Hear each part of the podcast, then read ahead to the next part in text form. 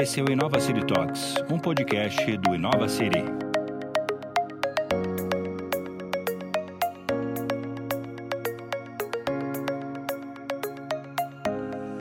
Você sabe o que é Sociedade 5.0? Para tirar nossas dúvidas, a especialista em reputação corporativa, Tatiana Maia Lins, conversa com o futurologista Gil Jardelli. Gil, o que é uma sociedade 5.0 e como podemos ter cidades 5.0? Na verdade, a sociedade 5.0 foi algo que já vinha acontecendo, porque a quarta revolução industrial já não cabia mais nesse novo mundo. Enfim, nos últimos mais quase 200 anos, nós estamos colocando as máquinas em vez das pessoas. Né? O governo japonês chegou à conclusão que era um equívoco falar novamente é que tudo isso era um conceito de quarta revolução industrial. Então, o questionamento que ele fez foi: se é uma sociedade da superinteligência, da ética no centro de tudo e do conhecimento científico, por que, que nós temos que chamar de quarta revolução industrial? E aí também no projeto onde eles falaram que tem que cuidar das pessoas, dos terráqueos e também cuidar do capitalismo. E eles falaram assim que as inovações têm que trazer a igualdade também, né? Porque os seres humanos é o que mais importa, especialmente nesses tempos de pandemia, né? O que seria então uma cidade 5.0 nesse contexto? Seria uma cidade que coloca o cidadão na frente? É uma cidade que ela combate as grandes preocupações dos futuristas nesse século 21, que é a grande desigualdade social. Você já tem vários defensores, como o professor de Harvard, aonde ele fala muito sobre que nós precisamos ter um capitalismo que seja inclusivo, não esse capitalismo onde é, tem uma alta concentração você acaba falando sobre é, um lugar onde as pessoas têm acesso ao que nós chamamos de básico, né, de educação, saneamento, e mais do que isso, que você tem a igualdade também democrática. Então, por exemplo, o caminho que o Brasil está seguindo de ter um, fundão partidário de quase 4 bilhões, isso daí é, corrói essa é, e aí as pessoas, para serem plenas numa cidade 5.0, elas têm que ter o mesmo tipo de oportunidade. Uma cidade 5.0 seria, então, um admirável mundo justo, Gil? Exatamente. E mais do que apenas tecnologia, né? Claro que cidades inteligentes têm que ter o IoT, a inteligência artificial, mas no final a gente se preocupa muito com a tecnologia e deixou de se preocupar muito com as pessoas. E o Brasil está vendo isso muito claro, né? Hoje fazer compras para o meu pai de 93 anos e muitas pessoas né, nas ruas pedindo nos semáforos, né? Essas pessoas não podem fazer quarentena. Além de tudo que está acontecendo com a pandemia, a gente tem esse fosso social que uma cidade ser inteligente, ela precisa ajudar ou muda de todos ou não será de absolutamente ninguém. Gil, que papel as lideranças podem assumir para repensar o futuro das cidades? É o que está acontecendo no mundo hoje. A primeira cidade a falar sobre economia criativa, de fato, foi Londres, né, que transformou, por exemplo, o Tate Modern, era uma antiga fábrica da segunda revolução industrial, e se transforma num museu global. Na verdade, a pressão na mudança não, não virá, na minha opinião, isso está acontecendo no mundo inteiro, dos políticos. Os políticos eles têm uma agenda do, da Revolução Francesa e da Primeira Revolução Industrial, presa em palavras que não cabem mais nesse século XXI, como esquerda, direita, enfim, processos políticos que já deveriam ter evoluído como sociedade. Todos podem ter opiniões diferentes, mas a gente tem que se respeitar como sociedade e entender que são da, das ideias opostas que nasce a inovação. Portanto, eu acho que o movimento de cidade criativa, de cidade inteligente, de sociedade 5.0 foi um alento ver o primeiro-ministro japonês lançando isso no mundo, mas na verdade a revolução será de nós quando sairmos dessa quarentena, por exemplo. Quando você fala em liderança, você fala em liderança no sentido mais amplo do conceito, não é isso? Uma liderança estendida. Uma liderança compartilhada, uma liderança horizontal e não mais vertical. E aí não é uma coisa somente do Brasil, mas isso é no mundo inteiro. Nós estamos vivendo é o que nós chamamos da paixão pela ignorância. Quantos governantes, quantas pessoas que deveriam estar é, liderando esse mundo não conseguem. E aí você tem um vácuo no mundo inteiro de não existe uma grande liderança como teve na Segunda Guerra Mundial, como teve em outros momentos de crise. Qual é o motivo que leva milhões, talvez bilhões de pessoas a terem todas as evidências do que está acontecendo, mas lutarem contra isso, em todos os conceitos? Não estou falando só agora desse momento. E aí as pesquisas mostram que a pessoa fala assim, puxa, eu não estou entendendo o mundo, então deixa eu resgatar aquele mundo que era bacana para mim na década de 70, década de 80. Só que o mundo evolui, a caravana da inovação passa e a gente vai cada dia mais ter que, que evoluir com ela, né? Tem muita gente que acredita que a gente ainda está no mundo VUCA. A gente ainda está no mundo VUCA, Gil?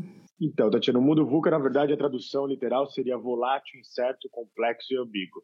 Só que quando você analisa o que nós chamamos de 21 tendências não óbvias, e todas elas estavam em todos os relatórios de estudos do futuro, você entende que esse mundo que nós chamamos de, de VUCA já não cabe mais.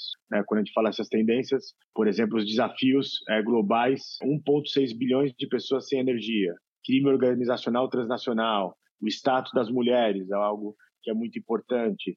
Né? Se você colocar as mulheres mais em postos de comando, rapidamente você teria um crescimento de economia. E hoje a gente vê a dificuldade disso. Mudança climática, né? crise hídrica, saneamento básico, ética global são algumas das análises. Né? Desenvolvimento sustentável nos levam a crer que é esse fim desse mundo VUCA, que é volátil, incerto, complexo e ambíguo. E os tempos pós-normal vêm com três Cs, que é contradição, complexidade caos. E digamos que o vento contrário a isso seria a colaboração, a conectividade e a criação, que é o que está dentro da nossa, enfim, do conceito também de cidade inteligente, de tudo que é inteligente, né? E ele vem carregado, tempos pós-normal, de ele é pós-industrial, né? ele é pós-humano, pós-humano não no sentido de que ele está tirando humano, mas nós vamos ter cada vez mais aceleração né, dos robôs, ainda mais com essa. E já se fala em novos modelos de negócios que nós chamamos de panarquia. A panarquia não é uma anarquia no sentido é, como antigamente, mas é que você possa dar para o cidadão o formato dele votar o que ele deseja na sua rua, no seu bairro, na sua cidade, no seu estado, no seu país e também globalmente. Você já tem uma série de ferramentas que a pessoa não precisaria sair de casa e faria isso numa enquete digital tem alguns debates nisso que são debates interessantes, né? As pessoas estão preparadas para esse tipo de democracia líquida, né? Dessa democracia hackeada? Certamente que não, mas as ferramentas nós já temos. E aí nós entendemos, quando fazemos estudos de futuro, que é, uma sociedade não muda quando ela adota uma tecnologia, ela muda quando ela adota novos pensamentos. E aí nós estamos vendo agora, no caso, né, onde o Senado e o Congresso não estão tá indo mais até lá, e estão votando tudo online. Se a gente pudesse ter um debate depois da pandemia, a gente ia falar assim: olha, então para que você só trabalha de terça e quarta? Você já viu que pode votar de sábado, pode votar de domingo. Não precisa trazer gente do Brasil inteiro para estar tá ali em Brasília. E aí tem né, a, a, pegada ambiental, que é o quanto se gasta de, de, de combustível no avião, é, quanto se gasta do dinheiro do imposto que alguém tem que buscar esse deputado ou senador na, é, no aeroporto e levar até a Câmara, depois se hospedar essas pessoas. Então, quer dizer, as ferramentas já estão aí. O que falta é a gente agora adotar realmente é, a mudança de comportamento. O mundo VUCA foi um equívoco, especialmente nas escolas de negócios, porque o mundo VUCA nasce para explicar o um mundo onde você tinha um antagonismo entre União Soviética e Estados Unidos, e no meio o Muro de Berlim. E se o Muro de Berlim não existe mais, a União Soviética não existe mais, não tem mais o conceito como você falar mundo VUCA. E aí eu gosto muito de um colega né, da academia, já bastante experiente, que é um, um economista é, britânico-paquistanês, que ele fala, vai ter um período intermediário que as velhas ideias vão desaparecer, que as novas precisam nascer e poucas parecem fazer sentido. E aí, nesse momento, o que está acontecendo? Chama, nós chamamos isso de tempos pós-normal. Não é mais o novo normal. O novo normal é, é um equívoco. A gente deu um salto digamos assim, quântico de uma nova sociedade. E depois que tudo isso passar, não vai ser logo em seguida, muito pelo contrário, mas as próximas gerações vão ter algo muito diferente. E que tipo de políticas públicas a gente precisa para ter cidades mais inclusivas, mais inteligentes e mais justas para a população. Existe um conceito agora que precisa ser estudado muito, tá? E acho que a grande luta desse século 21, a gente não pode mais achar que o mundo é assim, sempre será, e esse excesso de compreensão com a corrupção. E eu não estou falando da, da grande corrupção apenas, estou falando da pequenininha corrupção. Por exemplo, grandes empresas construtoras de casas no meu estado que tiveram envolvidos em grandes escândalos. Esse momento já não cabe mais nesse novo mundo. É, a corrupção é o primeiro caminho quando você rouba o dinheiro, você deixa de ter um hospital bacana, uma escola bacana, de ter saneamento básico. Isso é uma luta global. Existe um médico indiano que ele ficou muito famoso por ser um dos grandes para fazer implantes de órgãos. Só que ele também, paralelamente, ele tinha uma vida maravilhosa em Vancouver, era um cidadão perfeito, fazia doação para arte, doação para entidades filantrópicas, participava da política pública. Só que depois descobriram que ele também era o líder de uma máfia na Índia que pagava muito baratinho órgãos para as pessoas muito pobres na Índia e pegava esses órgãos e levava para o Canadá. E por isso que ele tinha essa taxa tão alta de de, de, recuperar as pessoas, mas ao mesmo tempo ele estava deixando alguém menos um pulmão, menos, enfim, é, um rim. Então, imagina o que ele causava. E aí o Canadá começou a debater mundialmente assim: aqui ele é um cidadão perfeito, mas a gente não pode deixar que ele fique aqui fazendo o que ele faz no mundo. Essas pequenas corrupções que são invisíveis muitas vezes, a gente vai ter que combater muito. A gente vai ter que entender então o conceito da interdependência, tá tudo interligado. Desde a década de 40, as pessoas que pensam o mundo digital quando era ARPANET, depois falaram de rede galáxia, eles falavam sobre a aldeia global. E a aldeia global, ela primeiro chegou na economia, quando você tinha as crises econômicas, só que agora a crise global é toda. Se acontecer um respiro lá na China e isso tiver um vírus como o Covid-19, vai todo mundo ficar infectado. Não dá mais para dividir o mundo entre brasileiros, é, chineses, americanos, italianos. Nós somos realmente uma aldeia global. Como é algo que já está acontecendo há algumas décadas, mas as pessoas demoram a entender,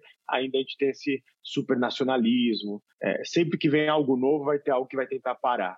Gil, você falou sobre a Covid e é inevitável perguntar como ficarão as cidades depois do coronavírus? Puxa, eu estou analisando agora vários trabalhos que estão se opondo totalmente a esse conceito de, de lockdown, de, de distanciamento social. Um deles é um professor de Stanford que é, foi em 2013 prêmio Nobel. Ele é da medicina, mas ele mexe com inteligência artificial. Então, na verdade, tudo que a gente falar vai ser um grande achismo. Por exemplo, você tem a Holanda que não sofreu tanto, a Bélgica, em relação ao número de, de pessoas infectadas, é a mais infectada na Europa. Né? É, você tem uma Itália que sofreu muito, mas se a gente for entender o que aconteceu na Itália nas primeiras 10 mil mortes, é, metade estavam em casas de repousos que eram dominadas pela máfia italiana. Então, de novo, a corrupção. Eu, particularmente, não fico à vontade para falar aqui que tipo de, de cidade nós vamos ter, mas eu tenho certeza que nós vamos ter cidades que vão cuidar muito dos seus hospitais é, e que vão cuidar muito também das pessoas que moram lá. E a gente não vai poder ter como aqui na minha cidade, né, bolsões de miséria, é, cada dia crescendo mais. Sou, não sou um socialista, não é isso, mas a gente precisa dar uma evolução no mundo. A gente não pode ficar é, acostumado e achar que isso é normal. Não é normal. A gente precisa de uma cidade inclusiva em todos os sentidos. Né? E aí eu vou te falar sobre o que eu tenho visto. Meu pai, eu não sabia disso, quando você é, tem algum acidente na rua, o SAMU vai te pegar a ambulância vai te levar para o hospital público. Meu pai, há três anos atrás, teve um, um problema que ele teve um mal-estar na rua e ele foi levado para o Hospital São Paulo, que é um hospital de referência aqui na cidade de São Paulo. A hora que eu cheguei lá, é, é um movimento de guerra que tinha lá dentro há três anos atrás. Eu tinha uma senhora que estava sentada há três dias, uma senhora de 82 anos de idade, sentada há três dias numa cadeira de ferro. Né, levando soro daquela forma. Então, assim, quando a gente fala assim, não, o hospital vai entrar em colapso, o nosso sistema único de saúde, o SUS, é, é muito bom, Olha, a ideia deve ser muito boa, mas quem está segurando isso é porque não utilizou. Aí eu acho que essa é a nossa pergunta. Se gasta bilhões, trilhões em saúde, e por que, que tem essa situação? Então acho que a gente vai ser mais cuidadoso com tudo isso. Termina aqui a primeira parte da entrevista com o futurologista Gil Jardelli. Lembrando que logo mais em julho vamos realizar o evento Inova City Digital Saiba mais através do nosso site inovacity.com.br. Não esqueça de nos seguir nas redes sociais, arroba Oficial no Instagram. Até a próxima!